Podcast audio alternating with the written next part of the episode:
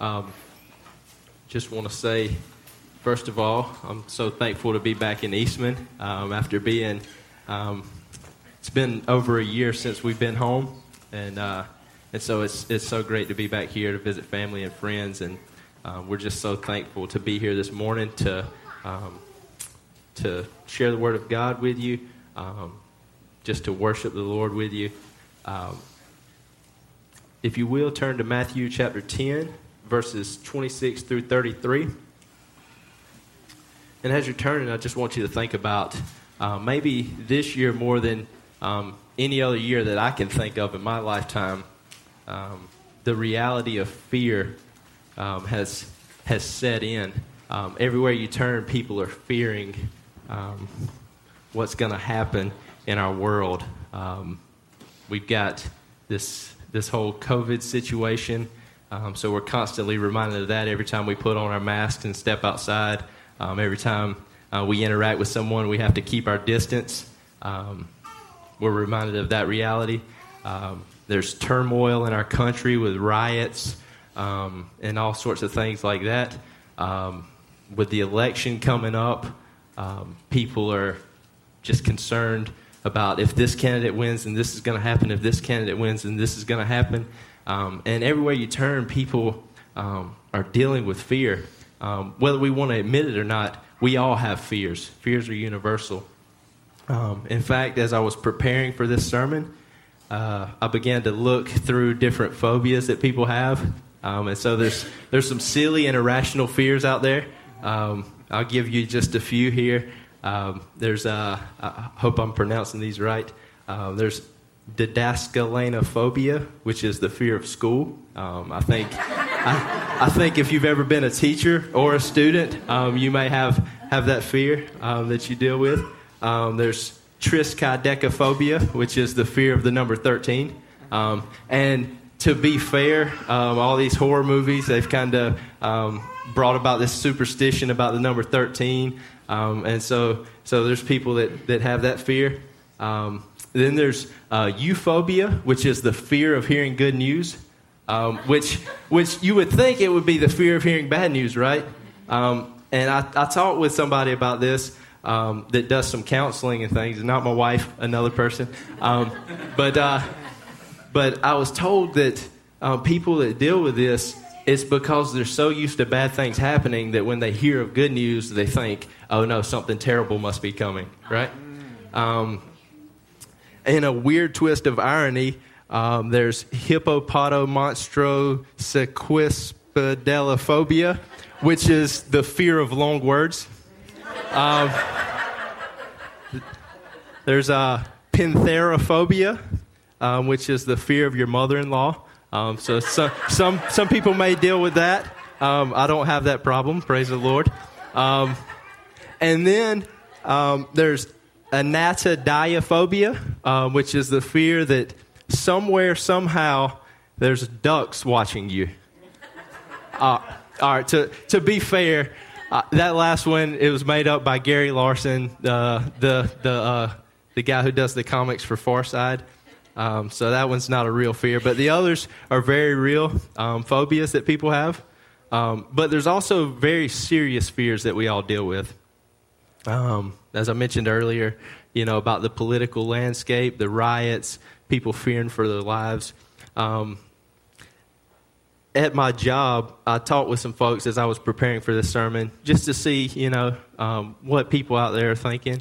I don't want to you know, just come up with some things. I want to tell you real people that I've talked with that have real fears, um, and you may can identify with some of these. Um, so I asked people, you know, what is your deepest fear? And uh, one lady told me um, it was disappointing her son. Um, so maybe maybe you have the fear of disappointing a loved one. That maybe you um, you might do something one day um, that's going to cause them to turn their back on you and just say, "I'm done with you. I don't love you anymore. I can't believe you would do that." Um, there's a fear of being slandered or attacked, um, maybe wrongfully accused of something. Um, maybe um, you take a stand for what you believe in and people misrepresent what you, what you say you believe. Um,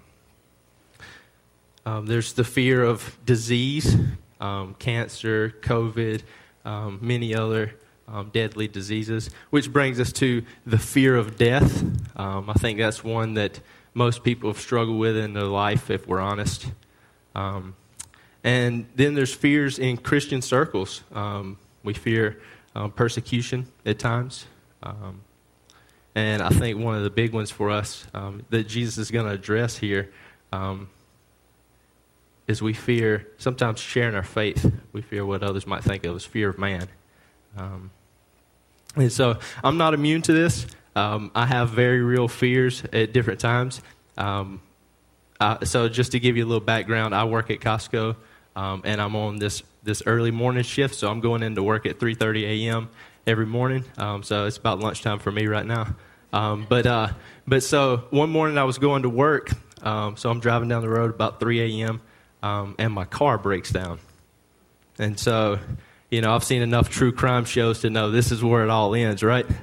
Um, and so, um, you know, I'm just thinking like this is the end for me. Like I'm, I'm, I'm reflecting on life. Like, you know, uh, it's been a good one. You know, I'm, I'm going to be with the Lord, um, and uh, in, in, God's providence, um, about that time, two guys walked up, and so I'm still scared to death, of course. Um, but one of them says, hey, man, I'm a mechanic. I can check out your car for you. Um, you know, we'll see if we can get you going. And, uh, you know, he jumps me off. Um, I'm able to drive back to my house because it was closer than my job at that point and uh, swap cars and go into work. Um, so, so there's things that I deal with like that that come up in life that where fear just bubbles up to the surface. Um, and so, so we bring all of that to the text with us today as we look at what Jesus has to tell us about fear. So, if you will, um, follow along with me as I read the text, um, Matthew 26 through 30, or Matthew 10, 26 through 33. Jesus tells his disciples, So have no fear of them, for nothing is covered that will not be revealed, or hidden that will not be known. What I tell you in the dark, say in the light, and what you hear whispered, whispered proclaim on the housetops. And do not fear those who kill the body but cannot kill the soul. Rather, fear him who can destroy both soul and body in hell. Are not two sparrows sold for a penny? And not one of them will fall to the ground apart from your Father. But even the hairs of your head are all numbered. Therefore, fear, fear not, therefore, you are more, uh, of more value than many sparrows. So everyone who acknowledges me before men, I will also acknowledge before my Father who is in heaven. But whoever denies me before men, I also will deny before my Father who is in heaven. Let's pray. Father, thank you um, that you give us your word, um, that you haven't um, left us alone um, to figure out things in this world, um, but that you um, guide us and direct us, that you have sent your Son to die for our sins to resurrect gloriously from the grave and ascend to your right hand so that all who trust in him um, have no fear of death, um, but we have hope of being with you for eternity. Um, I thank you, Father, that you care enough about us um, to give us these encouragements um, in your word, um, knowing that we, we deal with fears, knowing that we, we struggle at times, but that you've given us your spirit. Um, to strengthen us. And uh, you tell us that um, the spirit that you've given us is not one of fear, but of power, love, and self control. And so, Father, I thank you for all of these things and pray that you would be glorified here today. In Jesus' name I pray. Amen. So, just a little background to Matthew 10 26 through 33. Um, over the last couple of weeks, y'all been looking at this, this chapter. And uh, Jesus calls his 12 disciples to himself, and uh, he gets ready to send them out. So this is like their first mission trip, right? Um, and so he says, um, you know, go out. Um, you've got authority to heal the sick, raise the dead, cleanse lepers, cast out demons. Um, and he's telling them to do all these things. And then he says, but I want you to be aware that you will have persecution. Um, people are going to be against you. Um, in starting in verse 17, he He says, Beware of men, for they will deliver you over to the courts and flog you in their synagogues, and you will be dragged before governors and kings for my sake to bear witness before them and the Gentiles. And then he tells them, Don't be afraid about what you're to say, because I'll give you the words to speak by my Spirit. And then he says that even your family will betray you. He says, Brother will deliver brother over to death, father um, will deliver child, and child will rise against parents and have them put to death. And you will be hated by all for my name's sake. But the one who endures to the end will be saved.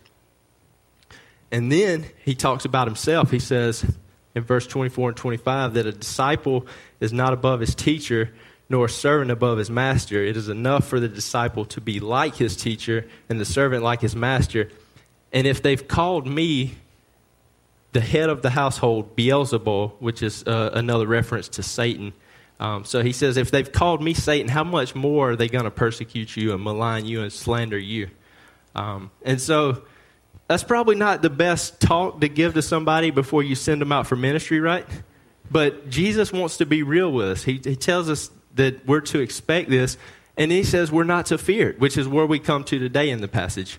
Um, and so the first thing he says to them after that, because I'm sure after hearing all those things, they're probably, well, what are we doing here? We can't go out there. I mean, you just said that they're going to kill us, they're going to drag us before courts. Like, we're, you know, this is, this is pretty scary stuff, Jesus.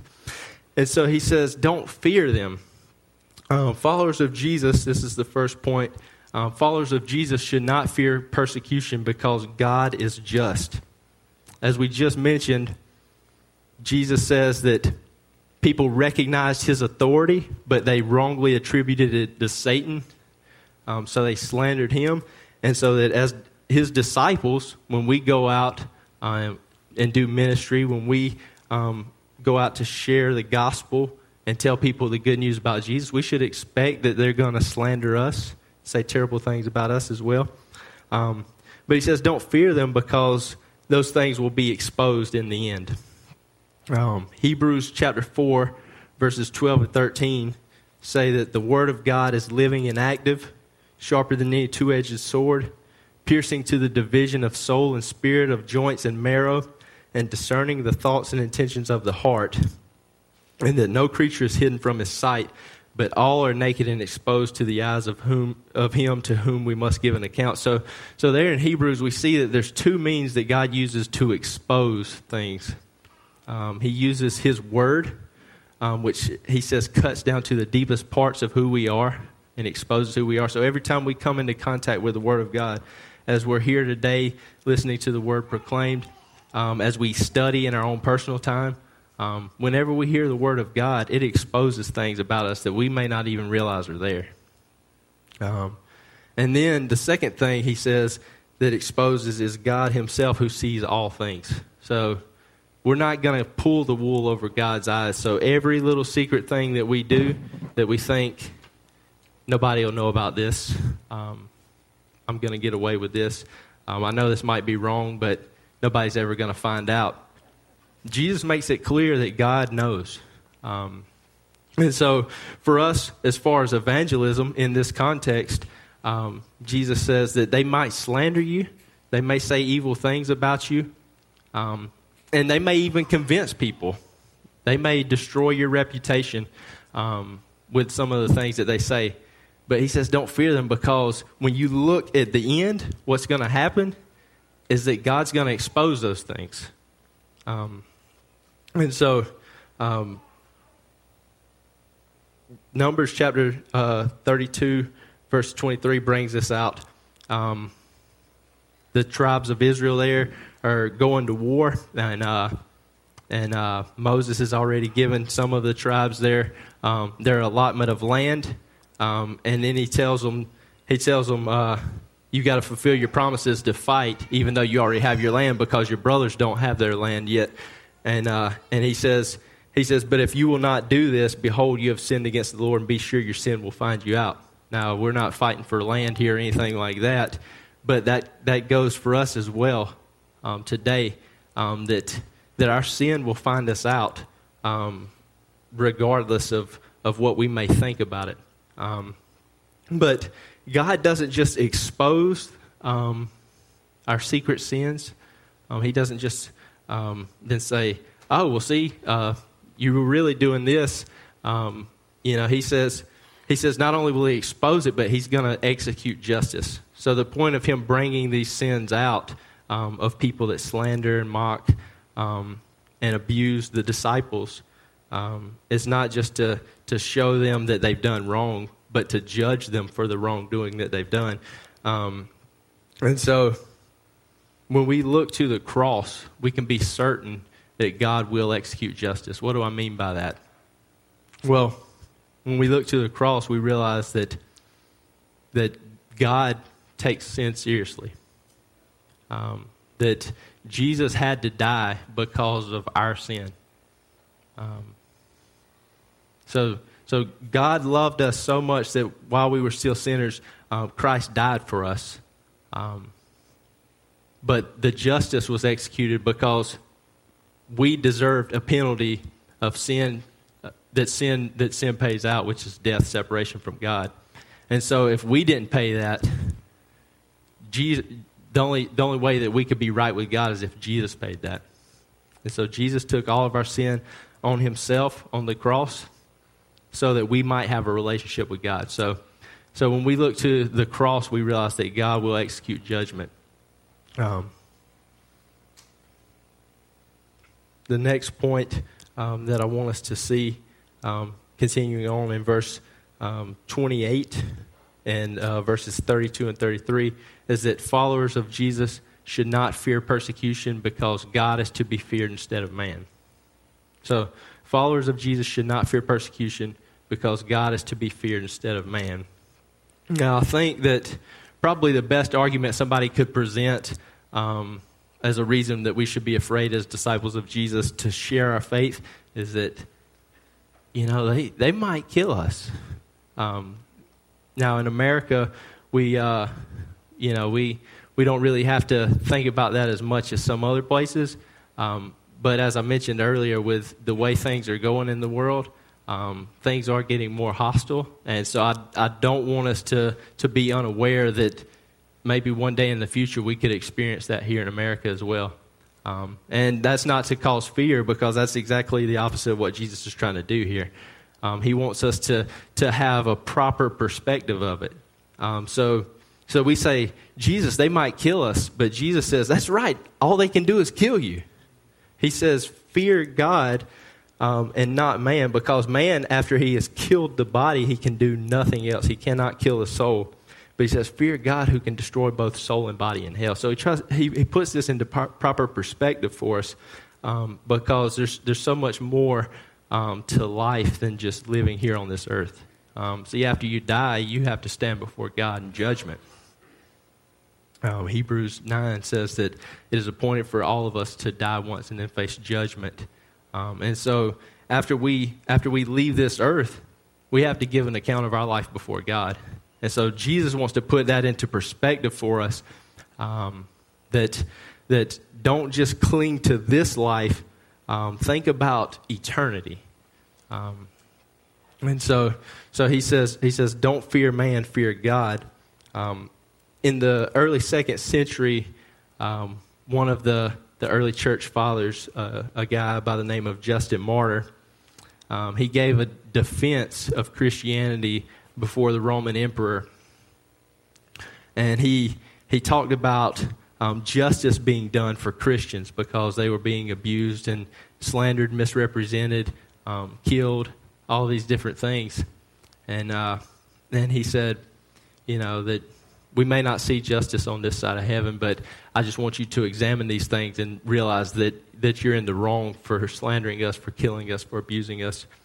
Um, and then he finished with this this statement. He said, You can kill us, but you can never hurt us. Um, now, what do I mean by that? What does he mean by that? Uh, well, Christians know that our hope is not in this life, um, it's in Jesus.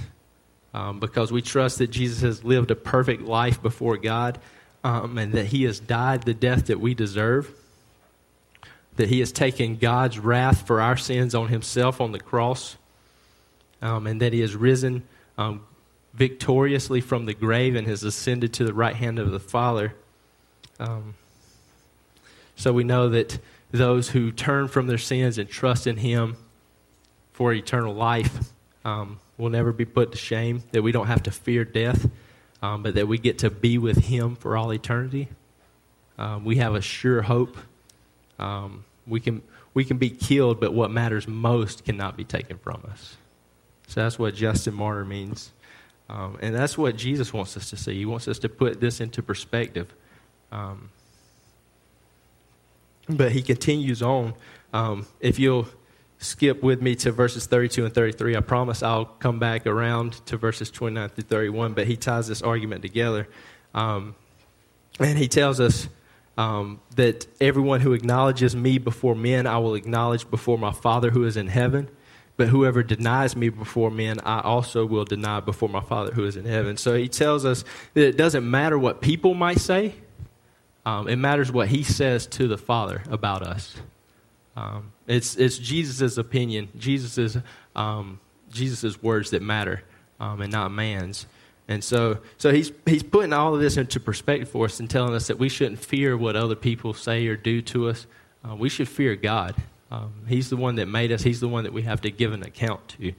Um, and so we we need to ask ourselves: um, are we living a lifestyle um, that, that confesses Jesus? Are we living a lifestyle that denies him? Um, those who um, deny Jesus with their words, with their actions, um, with the way that they live, they should recognize the danger that they are in of standing before God as their judge. Um, Hebrews 10, verse 31 says, that it is a fearful thing to fall into the hands of the living God. In Romans 3, um, verses 11 through 17, um, Paul gives this um, indictment against people. He says, There's no one that's righteous, not one. No one understands, no one seeks for God. All have turned aside. Together they have become worthless. No one does good, not even one. Their throat is an open grave. They use their tongues to deceive. The venom of asps is under their lips. Their mouth is full of curses and bitterness. Their feet are swift to shed blood. In their in their paths are ruin and misery. In the way of peace they have not known. And he caps all of that off by saying, "There's no fear of God before their eyes." Um, so people do all sorts of wicked things because they don't have a proper perspective of who God is. They don't genuinely, truly fear Him, and uh, and so I th- I think that um, one of the things is that people don't properly understand what I mean by say when I say fear of God. Um, it's a it's a reverence and awe of who God is and realizing our place before Him. Um, that that He alone um, is the Creator, the ruler of this this world. Um, that He alone will judge us um, based on our lives. Did we trust Jesus um, for salvation of sins, or did we try to achieve salvation on our own merit. Um, and so we, we need to understand that. Um, just um, to illustrate this point a little bit, um, years ago when I went to the Philippines, um, we were doing some street preaching. We were walking down the street with our signs, you know, repent, trust in the Lord, um, turn from your sins, turn to God, you know, all those sorts of things. And on this busy street, we're walking to find a spot um, where we can do some open air preaching. And uh, as we're walking, we hear a man start shouting at us, and obviously speaking in Tagalog, which is the language there in the Philippines. Um, so we had no clue what he was saying, but um, many of you know Derek Johns. Um, that's who we were with. And he's translating for us what this man is yelling at us because he sees our signs um, about standing before God as judge, repenting, turning from sin, all those sorts of things. Um, and so he's saying things like, you know, like, you know, like, what am I going to do when I stand before God? What's God going to do be- when he stands before me? And so he's yelling these sorts of things at us. Um, and I think that that's how a lot of times people are with God. They think, you know, I'm okay, I'm good. Um, me and God's got this little thing going on. I'm going to do what I'm going to do, and He's going to be okay with that. He's going to overlook these things because God knows my heart. You know, we hear things like that all the time. But we don't understand that that God is a fearful being to stand before. Um, and so we must, we must realize that, that we, we can't stand before God on our own merit. Um, there's nothing that we can do um, that'll save us when we have to stand before God in judgment. The only thing that we can hope is that we, we cast ourselves on Jesus and we realize Jesus has already taken the punishment that we deserve. Um, he's lived a perfect life that we could not live before God. Um, and it's because of his obedience to the Father um, and our trust in him that we can have eternal life. Um, and so um, that brings us to our last point here. Um, in verses 29 through 31, uh, followers of Jesus should not fear persecution because God sovereignly cares for his children. So, followers of Jesus should not fear persecution because God sovereignly cares for his children. So, in verses 29 through 31, Jesus says, Are not two sparrows sold for a penny? And not one of them will fall to the ground apart from your Father. But even the hairs of your head are all numbered. So fear not, therefore, you are of more value than many sparrows. So, Jesus talks about these sparrows. He says, You can go down to the marketplace and you can buy two sparrows for less than an hour's wages. And he says, And yet, not one of them, not a single one of them will fall to the ground apart from God's sovereign will. So, God is in charge of even whether the sparrows live or die, and they're so insignificant um, that you can buy them in bulk down there for super cheap at the marketplace. Um, and you say, so what? You know, that's sparrows. What about me, God? Well, Jesus says, He says that even the hairs of your head are all numbered. So um, I don't know if anybody in here knows how many hairs on their head that they have. Um, I don't. Um, that's a, a, hard thing for us to figure out, right? Um, now, some of us we we're losing our hair a little bit, you know, so we we, we might have a, a better count on, on, it than some folks. Um, but still, uh, that seems like such a insignificant and minute detail that we don't even concern ourselves with it. And yet Jesus says, "But God does. God knows the the number of hairs on your head." And the point is that if He concerns Himself with such little things like that, don't you think that He's able to take care of you. And so, so Jesus wants us to see that um, nothing happens without God ordaining and allowing it um, in your life. So every little thing that's there, every struggle, every hardship, every blessing, all of those things are there because God has ordained it and allowed it to happen. Um, and He uses all of those things to shape us for His glory. Um, he uses all of those things um, to mold us into the image of Jesus. Um, James chapter 1 talks about this. He says, um, you know, count every, every trial that you face as joy because you know that God is using it to shape you um, and, and uh, perfect your faith. Um, and so, so God concerns himself with even the most minute details of our lives, and he cares for us deeply.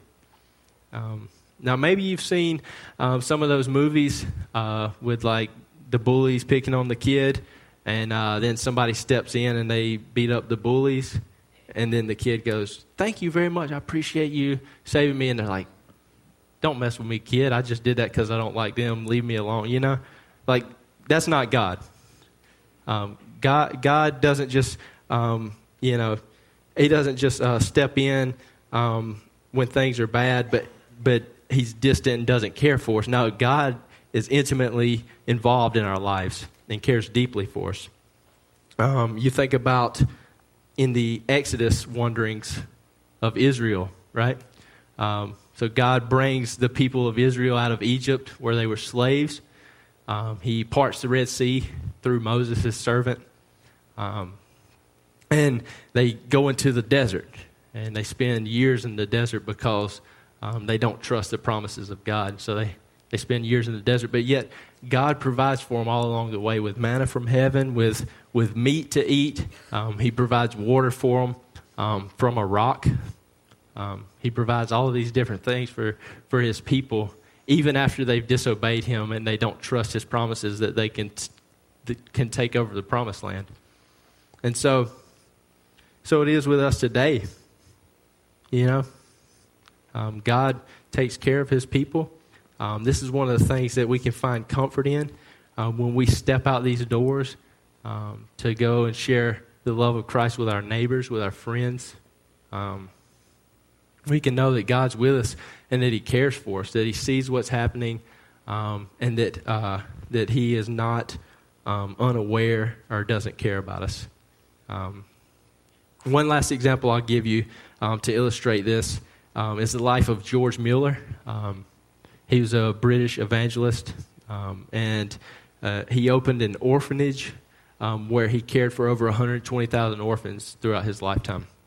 And uh, in his journals, um, he recorded all of the miracles that he had seen um, God do through um, his orphanage um, uh, and his ministry there. Uh, in fact, he had never asked anybody for anything during that time, and yet God provided for all of those children that were in his care.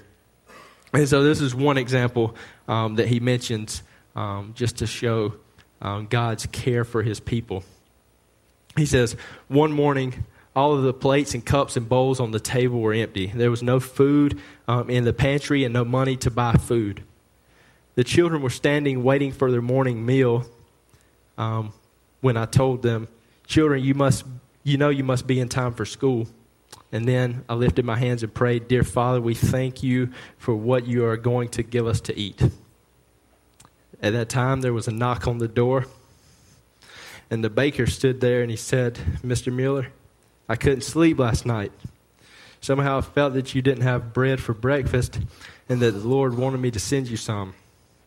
So I got up at 2 a.m. and baked fresh bread and have brought it. Mr. Mueller thanked the baker, and no sooner had he left when there was a second knock at the door. It was the milkman.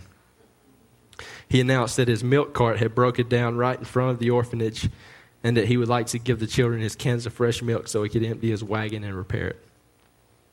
And all throughout his journals are miracle after miracle of how God provided for him all along the way. And so I just want to tell you all this morning that it is with us the same. Those who are children of God in this room, um, He provides for His people. He's not unaware of what's happening to you in your life. Um, he will take care of you. And that doesn't mean that he will protect you from every trial and every pain. As Jesus mentioned, you may even face death. Um, you, you may face persecution. Um, if you're living a faithful life to the Lord, you will face that. Um, Paul tells his, his young uh, uh, protege, Timothy, um, that if you desire to live a godly life in Christ Jesus, you will face persecution. Um, and so, for anybody who desires to follow the Lord, um, to seek after Him, um, you're going to face trials in your life. Um, but that doesn't mean that God doesn't care for you. So I hope that these truths um, encourage and strengthen you so that you go out and boldly proclaim the gospel. Um, I know that God's still working in my heart. all of these things that are in this text. And uh, just to recap, uh, we should not fear persecution because God is just, and we know that um, He's going to bring everything to light. Um, every every evil thing that's ever done, He's going to bring it to, to light and judge um, those who, who do such things. Um, we shouldn't fear persecution um, because God is to be feared instead of man, um, and so we should we should change our perspective on who is worthy of our fear. it's so easy for us uh, to look out um, at people that we can see and think, you know, what do they think of us? What are they um, going to do to us? And not think to God, who we can't see, um, what does He think of us? What is He going to do to us? Um, and uh, and so um, the last thing is uh, that we shouldn't fear persecution because God sovereignly cares for His children. Um, we know that He takes care of His people, providing them with what they need. Um, and so um, sometimes um, He uses these trials in our lives to mold us and shape us into the image of Jesus. Um, so it's not always blessings, sunshine, and rainbows. Um, sometimes we have to go through suffering, um, but He refines us through those fires. First Peter chapter 4, verses 12 through 16, uh, puts it this way. It says, Beloved, do not be surprised at the fiery trial when it comes upon you to test you as though something strange were happening to you. But rejoice insofar as you share Christ's sufferings, that you may rejoice and be glad when his glory is revealed. If you are insulted for the name of Christ, you are blessed because the Spirit of glory and of God rests upon you. But let none of you suffer as a murderer or a thief or an evildoer or as a meddler. Yet if anyone suffers as a Christian, let him not be ashamed, but let him glorify God in that name.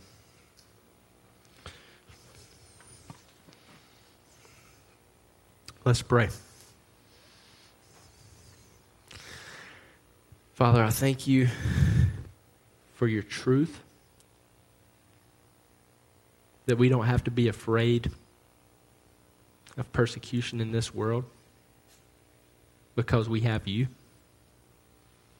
We know that you're a God of justice who won't let um, any wrong go unpunished. We know that you're worthy of our fear that we shouldn't fear man, but that we should um, fear you, that we should trust you, that we should turn from our sin and turn to you. We know, Father, that you sovereignly care for us, that you take care of your children. And so, because of all these things, we don't have to fear, Lord. I pray, Lord, that we would let the manner of our lives be worthy of the gospel of Christ. That we would stand firm in one spirit with one mind, striving side by side for the faith of the gospel. And that we wouldn't be frightened by anything in our opponents. Um, that we would realize that um, it is granted to us um, to not only believe in Christ, but to suffer for his sake and that we would live a life that um, confesses that Jesus is our Lord, um, that He um, is all we need, and uh, that we would um, boldly proclaim your truth as we go out these doors today. Um, thank you, Lord, for all of your good gifts to us. Pray, Father, that by your Spirit you would apply these truths to our lives. In Jesus' name I pray. Amen.